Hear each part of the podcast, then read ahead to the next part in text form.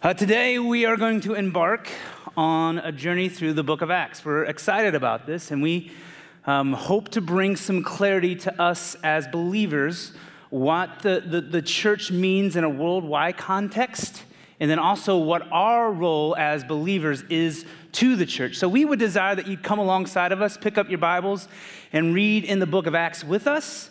Uh, you'll read about the forefathers of the church, and then the Holy Spirit, and the origin, the nature, and the function of church. So please, please do that with us. Uh, we would love for you to.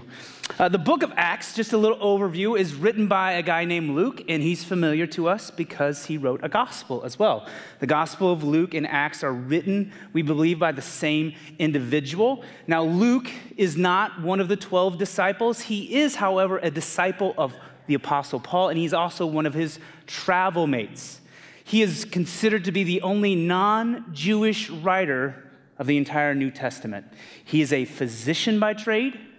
Paul refers to him as my beloved physician, and he's a little bit of a historian. He concerns himself with getting things right and accurate. And we kind of see this language and we see his desire early on in the Gospel of Luke. And we're just going to read the introduction to the Gospel of Luke so we can kind of see Luke's concerned about getting things right. So join me. Inasmuch as many have under, undertaken to compile a narrative of the things that have been accomplished among us, just as those who from the beginning were eyewitnesses and ministers of the word have com- de- delivered them to us, it seemed good to me also, having followed all these things to close, closely to, for, for some time past, to write an orderly account for you, most excellent Theophilus that you may have certainty concerning the things you have been taught. So Luke is really, really concerned about getting things right. In another translation, it says that I've investigated these things from the beginning and have wrote you an orderly account so you can have certainty in your faith. This is a really, really good thing for us. The book of Acts is kind of written between, they think, probably 63 AD and 70 AD. That's a long time ago. They come to this kind of consensus because of some of the things that are and are not talked about in the book of Acts. And here's kind of a cool thing, and I'm a little bit of a nerd about this. Um, in 1931, a guy named Frederick Kenyon wrote about a group of discovered manuscripts that contained text from the book of Acts. And they dated these manuscripts and they dated them back to 200 to 250 AD. And so, what we have physically in hand are copies from the book of Acts that date from about 150 years after Luke's original writing of them. And you may think that sounds like a, a kind of a big gap, but that is unheard of in historical text. The cool thing about the Bible is it has so much evidence that it is what it is, and I could get on tangents here about this. The number of manuscripts that we have and the, the number of manuscripts that we have that are so close to the original date that they were written is unheard of in historical text. So, because of these things, because of these documents that we have on hand, we can know the things that we read today in the book of Acts are actually the things that Luke wrote about. And it also gives us great expectations that this book is exactly what it says it is. And so the question is what is the book of Acts? The book of Acts is the first written account of the early Christian church at a very crucial age in the church, right after the resurrection of Jesus and right before the apostle Paul's death. This is a instrumental time in the Christian church in our foundation of ideas and belief and then the organization and movement of what becomes a worldwide movement of the church. So let's just for a moment step outside of our shoes and put ourselves in the shoes of a first century Christian around the time of AD 33. It's just crazy to have experienced the life and the death and the resurrection of Jesus. And now we see him ascend to heaven. And just before he has an ascension into heaven, Jesus tells us these words. So, right out of the gate, first chapter, first verse, Acts 1 through 8, we'll read it together. In the first book, O Theophilus, now just to step out, the first book he's referring to is the Gospel of Luke that he's referring to. And just interesting, Theophilus is an interesting term. It's an honorary name or title given to the person the book of Acts was written to. Theophilus means lover of God. So if we are a lover of God, this book was written for our benefit. All right, continue on. I have dealt with all that Jesus began to do and teach until the day when he was taken up, after he had given commands through the Holy Spirit to the apostle whom he had chosen. He presented himself alive to them after his suffering by many proofs, appearing to them during 40 days and speaking about the kingdom of God. And while staying with them, he ordered them not to depart from Jerusalem, but to wait for the promise of the Father, which he said, You heard from me, for John baptized with water, but you will be baptized with the Holy Spirit not many days from now. So when they had come together, they asked him, Lord, will you at this time restore the kingdom of Israel? And he said to them, It is not for you to know the times or seasons that the Father has fixed by his own authority. But you will receive power when the Holy Spirit has come upon you, and you will be my witnesses in Jerusalem, in all of Judea and Samaria, and to the ends of the earth.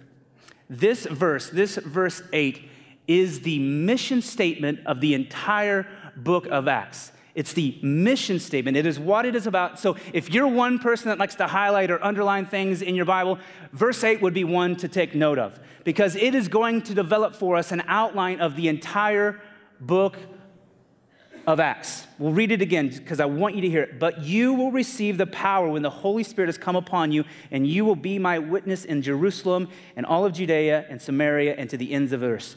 The outline looks like this. There are three things that this thing outlines for us. Number one, there's going to be a power, and that power is called the Holy Spirit. That there is a purpose, and that purpose is to be the witnesses to Jesus Christ in his worldly ministry and his words. And the third, the plan is Jerusalem to Judea and Samaria and to the ends of the world. So we see really early on the power, the purpose, and the plan for the early church here. So, really cool stuff to talk about but today, we're just going to deal with one of those three. We're going to talk about the power. We're going to talk about the Holy Spirit. And it's really an interesting topic of dialogue because so many people are in so many different spots with the role of the Holy Spirit. Now, look, I'm going to try my best today to unpack this in a way that glorifies God. But there may be some of you in here that may feel like I've fallen short of its explanation. And look, I'm okay with that as long as we're willing to have reasonable discussion without using our Bibles as weapons. Because in reality, we could spend 12 weeks just talking about the Holy Spirit and probably leave some things unturned. So the Holy Spirit just kind of makes a lot of us, when we hear that term, kind of a little nervous a little nervous when we hear the, the Holy Spirit. He's kind of the guy that walks in the room and you can't control and things get, get turned upside down. We tend to like like Father, Son, Holy Bible. We're kind of that's our comfort zone right there. The Holy Spirit can kind of make us feel uncomfortable because we can't, in a lot of ways, at all, I should say at all, control the Holy Spirit. What I hope that we get out of reading the book of Acts is a consensus and a belief that we just can't control the Holy Spirit, that He's going to do some things in us that make us look a little bit crazy. So we're going to read about the Spirit coming and we're going to unpack it a little bit after that. But before we do that, I want to give time to talk about the ascension that we see here early on in the book of Acts. So what I want to do is read verses 9 through 11 here in Acts 1. And when he said these things, as they were looking on, he was lifted up, and a cloud took him out of their sight. And while they were gazing into heaven as he went, behold, two men stood by them in white robes and said, Men of Galilee, why do you stand looking into heaven? This Jesus who was taken up from you into heaven will come in the same way as you saw him go into heaven. Sometimes, a lot of the times, we don't give the ascension of Christ the due that it deserves. We often talk about the life and the death and the resurrection of Jesus, and then we fast forward to the second coming of Christ. The, Holy, the, the ascension of Christ has a lot of implications for us as believers. Just to point out a few of them. The ascension means for us that the sin sacrifice that Jesus made for us is now complete because the Father has received the sacrifice in heaven. Jesus is in heaven with the Father at his right hand. The other things that it means is now we have an advocate in heaven pleading on our behalf for our cause to the Father. And it very much means that we have a king in heaven that is going to come again someday in the very same manner that he went up there. And for our purposes today, the ascension of Christ symbolizes the end of the earthly ministry of Jesus. And it's because of that that he's going to send the helper, the Holy Spirit, who will enable us to be witnesses to Jesus' actions and his words. The ascension of Christ means for us the Holy Spirit is here because Jesus, by his own choosing, is somewhat limited of physical location. The Holy Spirit is not bound by the same manner. So, a little bit about the ascension. It's important that we know it. And it's important that we note that the Holy Spirit has been around forever. This isn't the first time after the ascension that the Holy Spirit comes upon the world. If we read in Genesis, in the first chapter, starting in verse 2, we see the Spirit of God moving upon creation. And if we read our Bibles, we see the Spirit of God showing up time and time again throughout the Old Testament and even into the New Testament. So, let's read a little bit about the Holy Spirit here in Acts, verse, verses, uh, Acts 2, verses 1 through 13. When the day of Pentecost arrived, they were all together in one place, and suddenly there came from heaven a sound like a mighty rushing wind, and it filled the entire house where they were sitting. And divided tongues as of fire appeared to them and rested on each one of them. And they were all filled with the Holy Spirit and began to speak in other tongues as the Spirit gave them utterance. Now, there were dwelling in Jerusalem Jews, devout men from every nation under heaven. And at this sound, the multitudes came together, and there were, they were bewildered because each one was hearing them speak in his own language. And they were amazed and astonished, saying, Are not all these who are speaking Galileans? And how is it that we hear each of us in his own native tongue?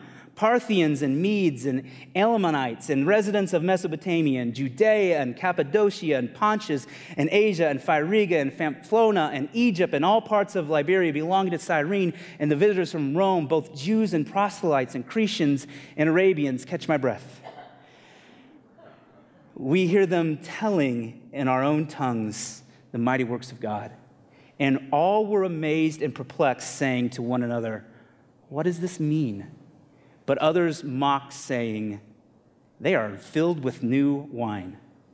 So, what do these passages mean? What, what, do we notice in them? If we remember back to the ascension, Jesus said for us, for the believers at that time, the disciples and the believers, to stay put. And we know this from the Passover feast to this harvest festival feast called Pentecost that celebrates the commands given on Mount Sinai, there is 50 days. So the disciples and the believers are waiting for maybe months, a month, we're not sure. But it's important that we know that the, the Spirit falling is not unique to the Pentecost, it is synonymous to the name Pentecost, but Pentecost was a festival that happened. And this is why these Jews were all gathered in Jerusalem.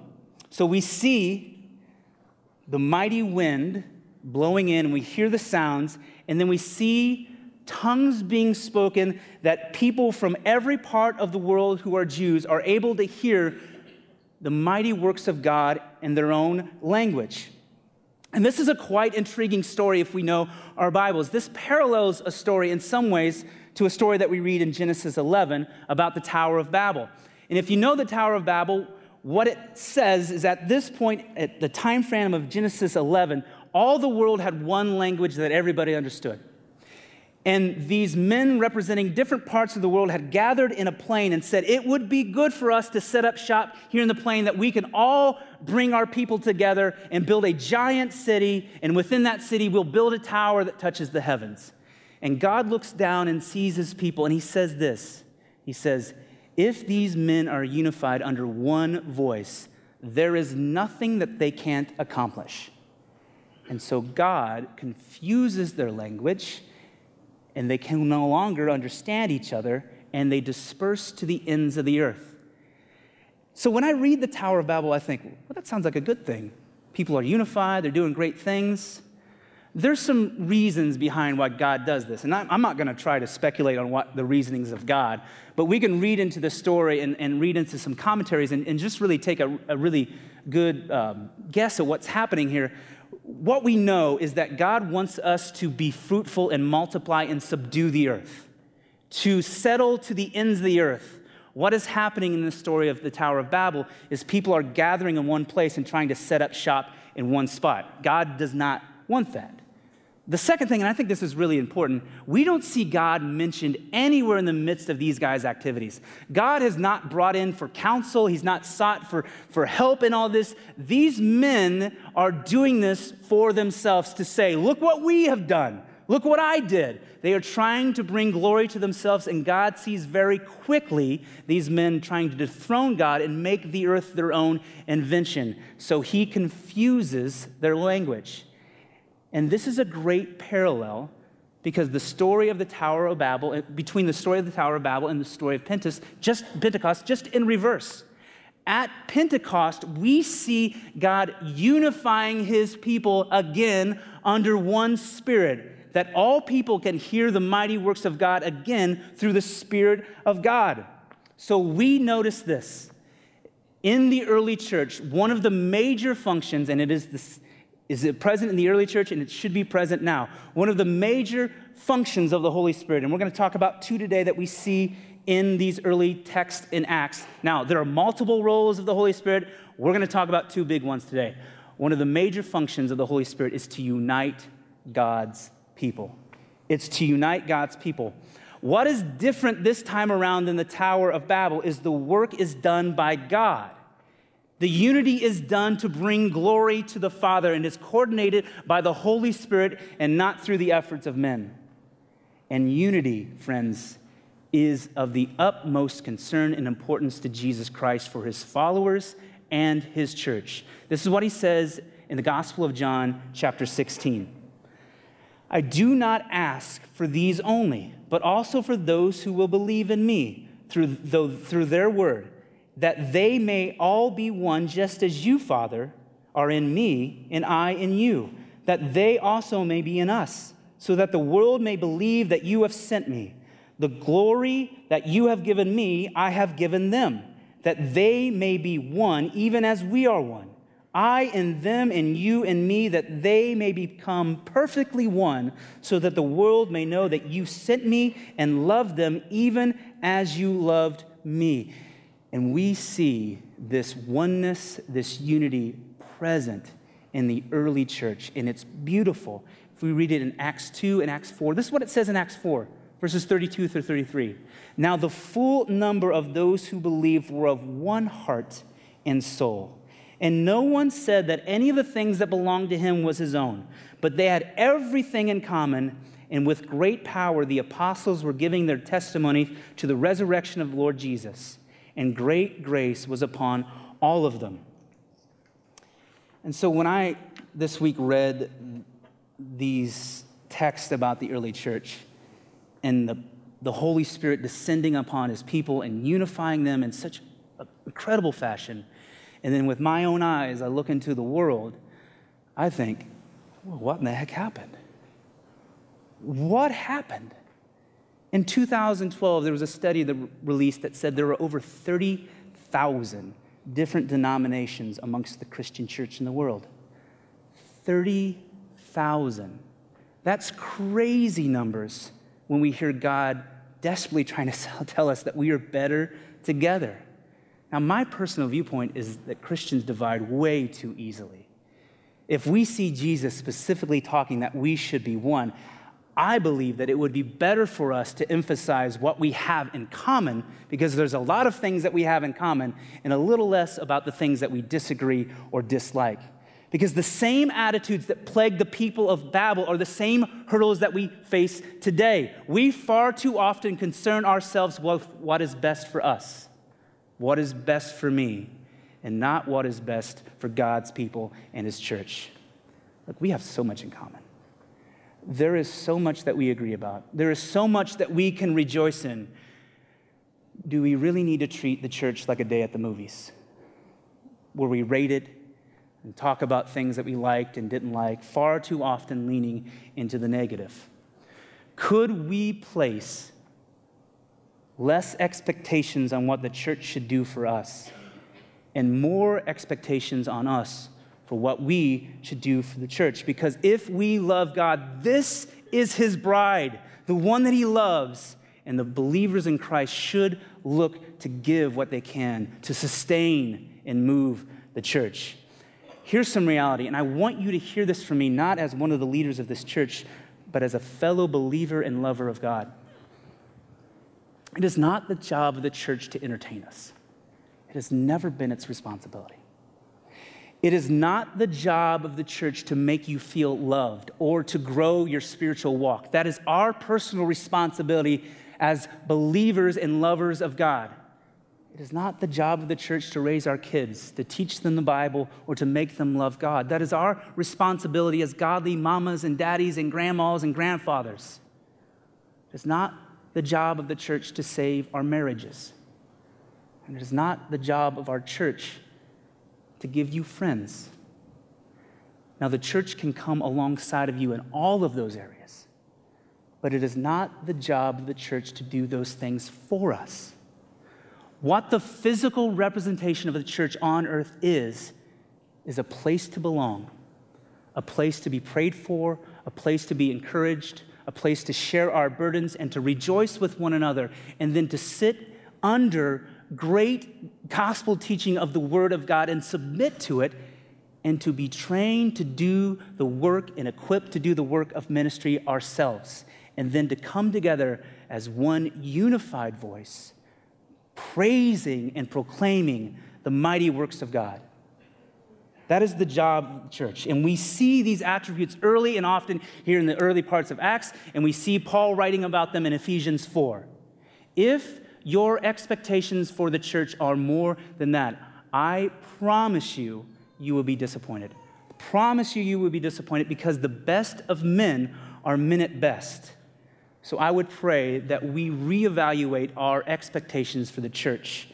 We cannot allow the forces of a consumeristic culture to, that teaches us to pick and choose things based upon what they look like and how we feel about them to continue to divide our churches and us as believers. It's getting silly. If we could just put down our own agendas and learn from the example of a guy like Barnabas, who so impactfully exemplifies for us and later in this book of Acts to see the grace that is inside of us and to be glad. To see within each other God working, maybe not the same way that He's working in me, but if we see God working in somebody's life, big or small, to be glad. To look past our own physical representations of ourselves and others, what we look like, how we dress, what kind of house we live in, what kind of car that we drive, the places that we visited, the positions that we hold, what we know, who we know, how active we are, and to see the grace that is inside of us, to see the Spirit of God that works inside of those who believe, and to be glad. If we could do that and not find petty differences, we could unify under the banner of, of Jesus Christ and the Holy Spirit. And God says that there is nothing that man cannot do when he's unified under one voice the power of the Holy Spirit. So, could we find ways to come together? Could we find ways to come together and not try to find ways to divide us? The second thing that we see early in the, the book of Acts is the Spirit's function to lead people into a daily obedience. To lead people into a daily obedience. What we see early is just like this scene of, of the disciples and the believers just kind of, we're waiting, they're just kind of huddled together, moving around, not wanting to get caught uh, because this is a really, try, or a really tough time for believers. And then all of a sudden, the Spirit comes on the scene and a flurry of activity begins to happen. In just chapters two and three alone, we see Peter giving an emboldened speech empowered by the Holy Spirit, and 3,000 people are baptized. The church comes together and they sell possessions, they share with one another, they care for the needy, they pray and rejoice with one another. They have favor with all men, and their numbers are added to day by day. And then we watch John and Peter walk into the beautiful gate, and heal a lame man from birth. And then Peter, with a brazen confidence, walks into the temple and gives a Holy Spirit given speech about the divinity, nature, resurrection of who Jesus Christ is in front of the same people that conspired to kill Jesus not a month or two before. Now, let us take note that this is the same Peter that not a few months ago just denied Jesus three times. This incredible stuff that's beginning to happen here. So, we see early in the, the early church here in Acts the Spirit's ability to lead each of us, to lead those who believe in a day to day obedience of God's command. And then, in moments when God wants to heighten our awareness, awareness and use us in bold and profound ways, God clothes his believers with power on high, and we begin to see people do things that are outside of the norm of life. And if I could just step out and talk about this second part, these, this clothed in power from on high, this heightened awareness, I, I have never, just to be honest, I have never healed anybody. I have never. I have never watched somebody healed in front of me. Now, we've came out of a series where we watched God miraculously heals some pretty incredible people here through the stories like Loretta and Tony, but I've never seen a foot grow back. I've never talked in tongues, and I've never seen it done authentically, just to let you know. Do I believe they exist? Absolutely. I absolutely believe they exist. It's quite evident in Scripture that they do. And I will pray that God shows me the supernatural, and I pray that He uses me in supernatural ways. But here's what I won't do I won't feel like I'm broken or I don't have enough things because I don't have these. And I don't want anybody in this room to feel that same way because listen to me, although very, very real, the supernatural has never anchored anyone to long term faithfulness to Jesus Christ. It brings attention to the Father, it brings attention to Jesus, but it does not anchor our faith long term in Jesus Christ. And we see this time and time again in the Bible. How do the Israelites, who were rescued miraculously out of Egypt, and then the Red Sea is parted and they walk on dry land across the Red Sea? Not a month later, boil their gold, build a calf out of gold, and worship it. It's because the supernatural and the miracles will not sustain the souls. They will give attention to Jesus, but Jesus Christ is the only one who will sustain our soul. And it's important that we understand that we seek the giver of the gifts and not the gifts themselves. So at Pentecost, we see the Holy Spirit falling down and people doing crazy things. So, the question that we have to ask is what does it mean to be led by the Spirit? Paul talks about this in Galatians 5, verses 15 through 18. This is what Paul says But I say, walk by the Spirit, and you will not gratify the desires of the flesh. For the desires of the flesh are against the Spirit, and the desires of the Spirit are against the flesh. For they, these are opposed to each other to keep you from doing the things you want to do. But if you are led by the Spirit, you are not under the law. So to be led by the Spirit, it, become, it comes in part from a belief that you are no longer under the law, that you are under the gospel of grace, that we have an active Spirit living inside of all of us who believe, and that Spirit is able to overcome our fleshly desires. Paul poignantly writes about this struggle in verse 17, where he says that the flesh and the spirit oppose each other that would keep us from doing the things that we want to. And so the Spirit leads us in actively becoming more and more like the nature of Christ. And we've talked about this from this platform. It's called sanctification. The Spirit helps us to defeat our sinful nature, to kill our sinful desires, not on a defensive posture, but actively attacking our sinful desires by a bubbling up and a raising up of positive attributes of godly character. And we call these positive attributes the fruits of the Spirit. And they're listed here in Galatians 5. We'll read together the fruits of the Spirit. But the fruit of the Spirit is love, joy, peace, patience, kindness, goodness, faithfulness, gentleness, self control. Against such things there is no law. And th- those who belong to Christ have been crucified, have crucified the flesh with its passions and desires. So, what we see is the, the Spirit's ability to heighten within us and to build within us positive attributes of godly character who ha- which have the ability to overcome our sin. And to be led by the Spirit means this means we have to be submissive, submissive to the Spirit. Just like you cannot drive a car from the trunk, the Spirit of God and the Holy Spirit has a hard time leading a heart that doesn't want to be guided or led. And so this is kind of how this works out in my life. This is kind of how the, like, kind of the Spirit works in my life. The Spirit has allowed me to have kind of this focus of God in my thoughts. I have this thinking through the day of like, all right, God, what do you want me to do here? Uh, what do you want me to say, Lord? It's just this constant inner thought that's going on. God, I really messed that up. Help me get out of this. What do I do? Lord, thank you for that. And I'm just going to let you know that there are times that I don't listen to that thing, and, and I am a moron for periods of time, and then God comes with a two by four and smacks me in the head and tries to get me on path. But this is kind of what the Spirit it does in my life, and it allows me to act differently than I would as Steve Serball in the flesh in scenarios. And this is kind of how that works out. There was a scenario a few years ago where I contracted somebody for services. And in the midst of this um, journey with this person, I got a phone call from him, and I just got chewed out on the phone. Didn't see it coming, did not see it coming at all. Just, just totally unloaded on me on the phone. And I'm sitting there thinking, what did I, what did I do? And uh, trying to hold back tears. No, I wasn't holding back tears. And within me became this internal conversation. The Spirit had this conversation that came up to me that said, okay, God, how do I do you well here? And after this guy, what felt like hours just unloading on me, it wasn't, it was like minutes. But that's what it feels like when people are getting mad at you, right? Just hours. I had a chance to respond. And I'm telling you, these words were not my own. I have no idea how these kind of responded. I empathized with this guy. That doesn't make any sense. Empathized with him, tried to take as much blame as I possibly could own in that situation, which is really none.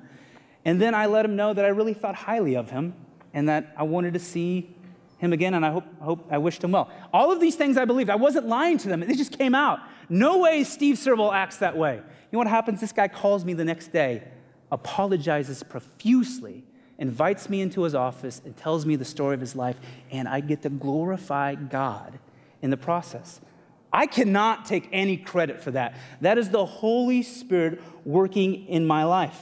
So the Spirit just doesn't lead us into killing our fleshly desires it also leads us into doing the things that God commands us to do, like loving our neighbors and loving our enemies. It is the Spirit that enables us to do that. It's the Spirit that enables us to make disciples, and the Spirit even enables us to love God. So, a question that would be really good for us to consider is how are you being led by the Holy Spirit of God? How are you being led by the Holy Spirit of God? It's funny, this week I had a friend stop by here, and we were just talking, and the Holy Spirit was brought up in a conversation without my prompting. And he was telling me about a group where somebody asked this very same question How are we led by the Holy Spirit of God? And this gentleman who I was talking to answered it this way, and I find this answer to be real, pretty brilliant. He says, When I am led by the Holy Spirit of God, I tend to do things that are uncomfortable for me. I tend to do things that are uncomfortable for me because when I do uncomfortable things, I can't take any credit for it. But when I sit and I'm comfortable in my relationship with Jesus, I can take all kinds of credit if I want to. So, is our job to bring glory to God or is it to bring glory to ourselves? I think this is a really, really good answer. And I think it says well, kind of in a simplistic form, what it means to be led by the Spirit. In the book of Acts, in this early, beautiful state of the church, we see followers doing all sorts of things that we might find uncomfortable today selling their possessions, ugh, right? Sharing with one another, giving to the needy, praying, rejoicing, sharing their burdens, and then giving emboldened speeches where 3,000 people are baptized, just to name a few things. Now, does the Spirit work this way in everybody? Probably not, but it could. But th- that's what the Spirit wants to do. It wants to move inside of us, it wants to shake things up. And sometimes, for as much as the Spirit would like to do, we kind of get in the way. We kind of can get in the way because we sometimes don't remember it. And quite frankly, sometimes we're just not really dependent on it. And let's just be really honest there's not many of us in this room that struggle with thinking of where we're going to find our next meal. There's not many of us in this room that don't know where we're going to sleep tonight. Not many if any, people worry about being dragged out in the middle of the night out of their house because of what they believe. Not many people, if any, are worried about their families being killed for their profession of Jesus Christ as Lord. And there are not many people here are concerned with staying one step in front of somebody who would like to capture and harm them. We have a pretty good ride. We've got a good ride here. We are pretty self dependent on ourselves. We don't need God in a lot of ways. We tend to, to lead ourselves to believe that we can take care of ourselves. There isn't much that we believe that we can't fix through hard work and effort. And I say this to caution us that we might not forget that we have the Holy Spirit of God, God's power, living inside of us. Maybe we verbally don't say it, but we sure do act like it. What we see in this early church is not a group of people who believe the Holy Spirit is something that they possess. It literally is the air that they breathe. It is all that they have, and it is their driving force. Maybe this week, as we come together around this book of Acts and, and do our own investigation and in our own reading in these early chapters, that the Spirit of God might stir up within us as we see these forefathers of our church just being dependent on the Spirit, that it might motivate us to be a little less self dependent and a little bit more God dependent. The Spirit of God leads us into a day to day obedience, and then at times heightens our awareness, and we get to do bold things for the name of Jesus. So maybe we should just start this week with making that our prayer. That God would show us our need for the Spirit, that He would increase within us a desire to be led by the Spirit to consciously seek Him in what we're trying to do. So let's end our time together by just going to, together in prayer and pray for that together as a body. Father, I just come to you today and I just thank you for just this time together. Lord, I do pray that you would move within the walls of this church and in the hearts of our congregation, that we might have the fog lifted from our eyes and our brains and understand that we have the Holy Spirit of God resting in our lives. That we have the power to overcome sin, we have the power to walk in daily obedience with you, and we have the power to influence people because of your great works and your great word. Lord, would you bring clarity this week of how we walk with you? Will you bring openness to our lives so we can see areas where we just want to control, that we, we have the control of our lives and we just refuse to give it over to you. That, Lord, you might motivate us to release some things to you this week. Father, we love you and thank you for this time. We thank you for your word, and we pray this in the name of Jesus, who does for us what we cannot. Amen.